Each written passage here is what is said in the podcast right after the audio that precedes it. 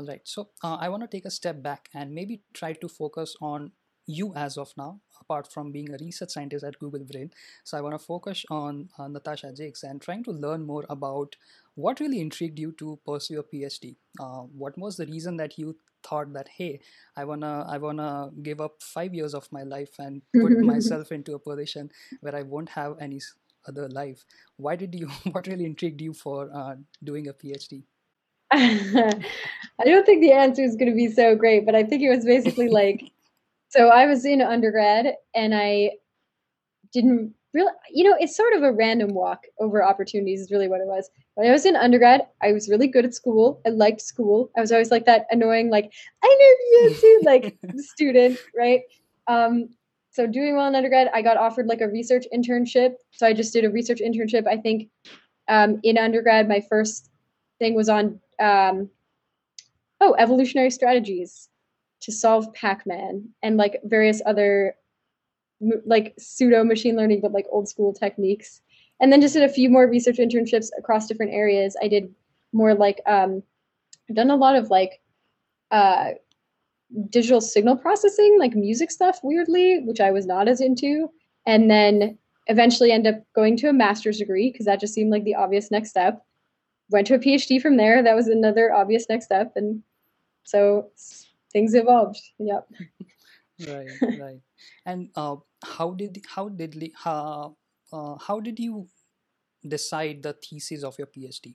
Was it something that you that someone suggested, someone uh, maybe uh, inspired you to do it, or was it something like how how did you how did you pick up your topic that hey this is what I'm really motivated, this is something that I I, I really want to do, and how did you end up deciding? Or did you have any uh, unsaid uh, other thesis topics that maybe uh, maybe you and advisor only knew but you didn't end up publishing those things that hey this is a scrappy idea yes we did so i actually okay so i interviewed for my phd um, with roz's group at mit with the I, the following idea i wanted to make an autism prosthetic so i wanted to have google glass look at the images of the person you were talking to detect their facial expression and display it to you.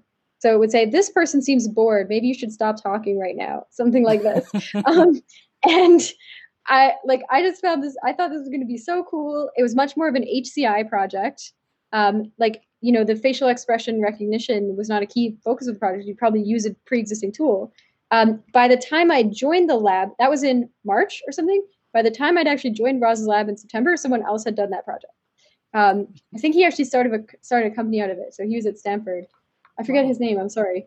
Um, but so that exists, the autism prosthetic Google Glass thing. Although I guess now that Google Glass doesn't exist anymore, I don't know what happened. But that was the that was the idea.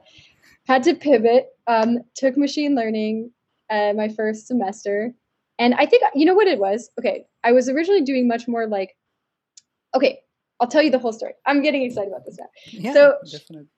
I I did a, an undergrad in both computer science and psychology, and I was pretty you know psychology was having sort of a replication crisis, um, where studies weren't replicating, and a lot of what I learned in my undergrad was like stuff Freud said, which is to me like not good science. It's like closer to philosophy. I could argue about this; people will be mad, but um, like it's not it wasn't rigorous, right? I, I yeah, like I, I still want to argue, but yeah, definitely for another podcast. Yeah. okay. Yeah, but it's or like okay, I, we did a lot of like reading Piaget's work, which is actually valid, but it was a lot of studies he conducted on his own three kids, right? And so it's just like this is not data driven. Like, what is the going on here? So I had this dream of like I want to use machine learning to understand like psychological questions. And like use machine learning as the next set of statistical tools. Like psychology already uses a lot of statistics. Can we use machine learning to get better answers? So that's sort of where i started. But what happened is i went to my first NeurIPS in 2015 and i just fell in love with it because i was like oh my god we're living in the future. Look at how cool this is. Ai is real. This is happening. Like i was so excited. I remember some of the papers i saw this was NeurIPS like 2015 there was a humanoid robot that had learned to climb up on surfaces by like putting its hand on the surface and pushing itself up and then like putting its leg up and climbing up purely end to end with like no prior.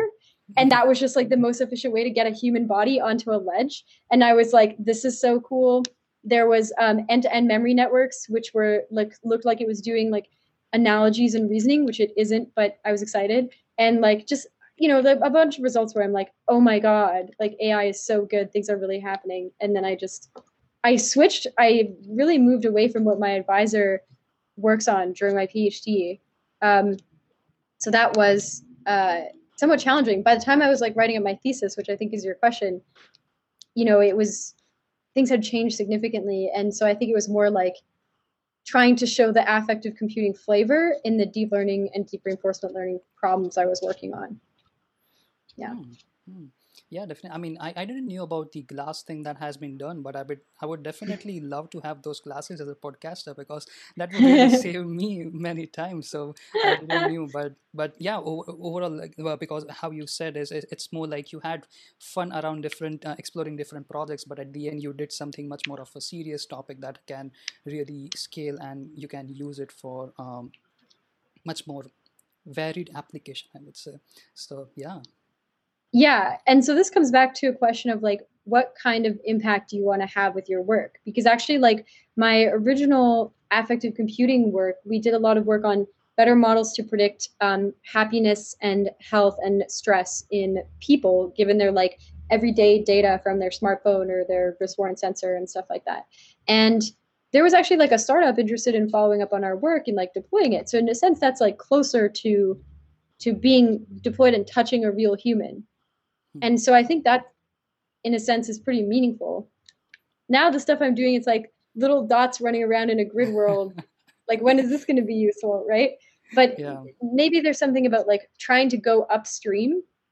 Like if you if you invent something that uh, a lot of other people end up using in various ways, then maybe that's not that I'm doing that, but you know, that would be interesting. Yeah, yeah yeah yeah that is one thing that I, I really agree to that because few of my friends who are working in the uh, task of nlps and they are trying to understand how to uh, understand the inference between how we talk right? Like the, based on the text what i'm trying to uh, what, what does that actually mean? So like humans say certain words in different contexts.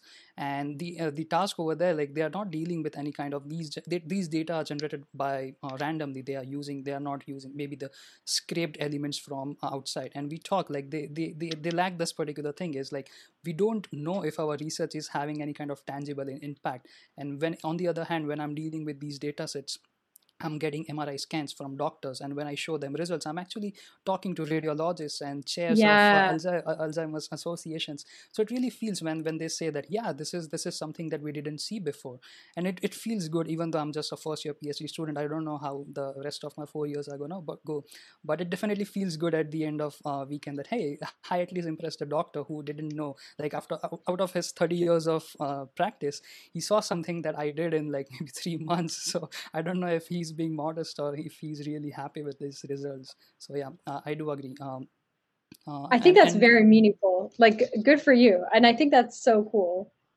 You know, you, you're actually doing something that could help people in the real world. I mean, that must feel good.